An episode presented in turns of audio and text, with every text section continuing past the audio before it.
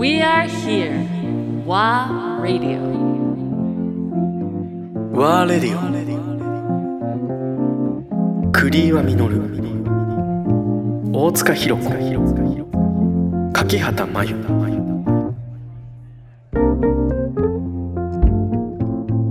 いやー、清井さん、なんか、私も、なんとなくこう、その、この、ジャズと生きるの自伝を見ながら、こう、いろその、ね、時代背景のこともまあ、やようやく分かってきたような感じなんですけど、なんだろうな、その、すごく結構生々しいよことがね書いてありますよね。こうまあ直接そんなにいっぱいは出てこないんですけどすごく印象的だったのがあのやっぱりアメリカでジャズの活動をしててその活動の範囲っていうのがやっぱりこうちゃんと決められてないジャズっていうのがこうこのステージでこのこの何時間だけで、えー、といくらでっていうようなあの決まりでやるような活動じゃもともとないから すごくこう深夜のプライうん誰かの家でしかもそれがベッドルームで演奏するようになってくる、まあ、そういうあのセッションっていうなのっていうところをいろいろ、まあ、そこも含めてのジャズの活動っていうところ。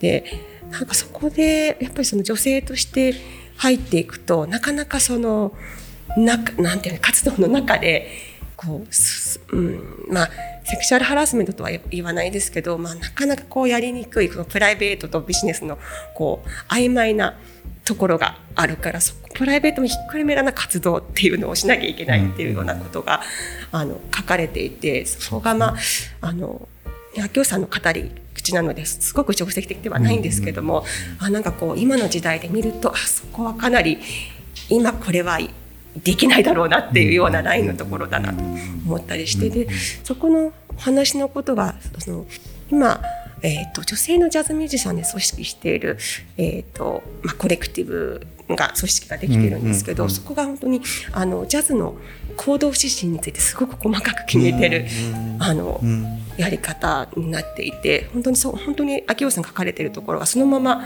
あのジャズの問題点として女性たちが定義した初めてのこうあのなんだろう行動規範っていうのができて、まあ、だいそれ2017年ぐらい、まあ、そまだできてそんなに経ってはいなでもいんです2017年までできなかったってことですよね逆に言うと。そうそれがねいややっとここに来てかというね本当そうですでよね。本当にその曖昧だったジャズの,、まああのまあ、ここからここがそのあのジャズの あの演奏、私たちの演奏する場所だよっていうのをこう、しっかり決まって決めたっていうのはかなり大きな出来事なんじゃないかなと、あのまあ、すごく曖昧というかその特に女性としてその、まあ、上司に当たるうん、上司とか、まあ、メンターと言われる方が、まあ、男性だった場合そこにこうある程度できるだけねこう、うん、要望に沿うような行動をした場合それがこうプライベートの配置に入ってしまってというような、うん。ところでそれがまあやっぱりあの。まあ、その辺も、まあ、MeToo 運動とかと関わるんですけども、やっぱそういうところの曖昧なところが、まあ、女性にとってはなかなか耐え難いことだったりっていうことがすごく、まあ、やっぱり今までずっとあったことなんだろうなというのが、あのすごくよくわかるこう、まあ、今の女性のやっと出来上がった行動規範と、まあ、昔のまあジャズのこう、まあ、あの動きからちょっと変わってきてるなという感じはしましたね。はいでも遅いですね2017年なんですね。そうなんですね。しかも女性たちが自ら作らないとできなかったという。ということですよね。う、んこまあ本当にもうそこに問題がありますよね。そうですね。やっぱなかなかそこはね、もう難しいところだったんだろうなと思います。まあでもあれですよね。きっとジャズというものに対する認識が日本でですよ、すごい男臭いじゃないですか。例えばジャズ喫茶とかジャズバーとか。そうですね。自分も好きで行ってましたけどいわばおじさんたちしかいないわけですよ。で若造で行くと、コーヒーカップの音をさせないでどうやってコーヒーカップを置くかとかね。例えばジャズ喫茶って。はい。でカチャってやるとジロッと睨まれるわけですよおじさんたちに。いやこれだとどうなんだろうなってなんか楽しめないなと思ったんですよね。で特に女性なんかいなかった、女性なかったら失礼ですけど女性のお客さんの顔なんか見なかったし、だからなんかもっともっとフランクになって、もっとこう広がってくるともっと楽なんでしょうけどね。あれね多分お店がジャズ喫茶のマスターは頑固ってイメージありません？あります。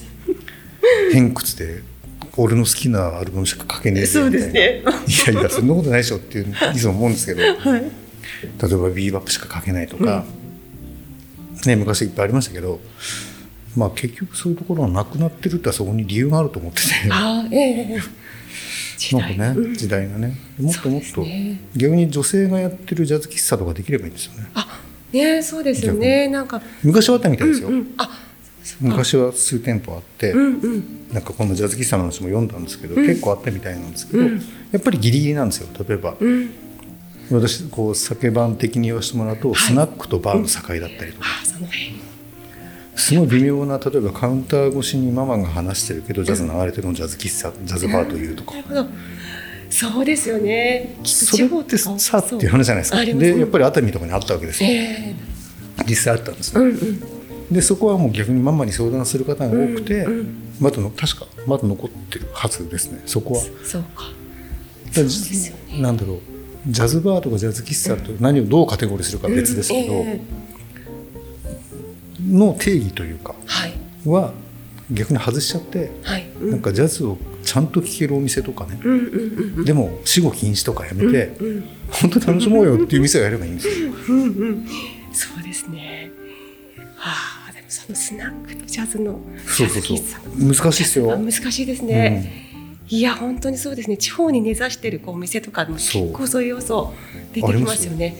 確実に出てきます。日本って多分一つの町に絶対スナックはあるんですけど、はい私はこれはすごくスナックの文化は素晴らしいと思ってるんですよ。うんそれだ例えばジャズとジャズ喫茶ジャズバーとの境をどうするかって考えていくと、いやどういう定義するんだろうなみたいなね、そうですよね。うん、いや本当にそうですね。かといって例えば男のマスターがいるうん。ものをスナックというかっていうわけです、うん。今度逆に。それバーになるでしょみたいな。ねそういうことです。そういうことなんですよ。い。やおかしくないかっていつも思ってて。女性だとスナックそう。で女性がいてバーテンダーですって言ってると、女性がやってるバーになる。んですバー別に女性がやってるバーっていうこと自体はおかしいんですけど、うんうんうん。バーはバーなので。そうですよね。そうそうそう。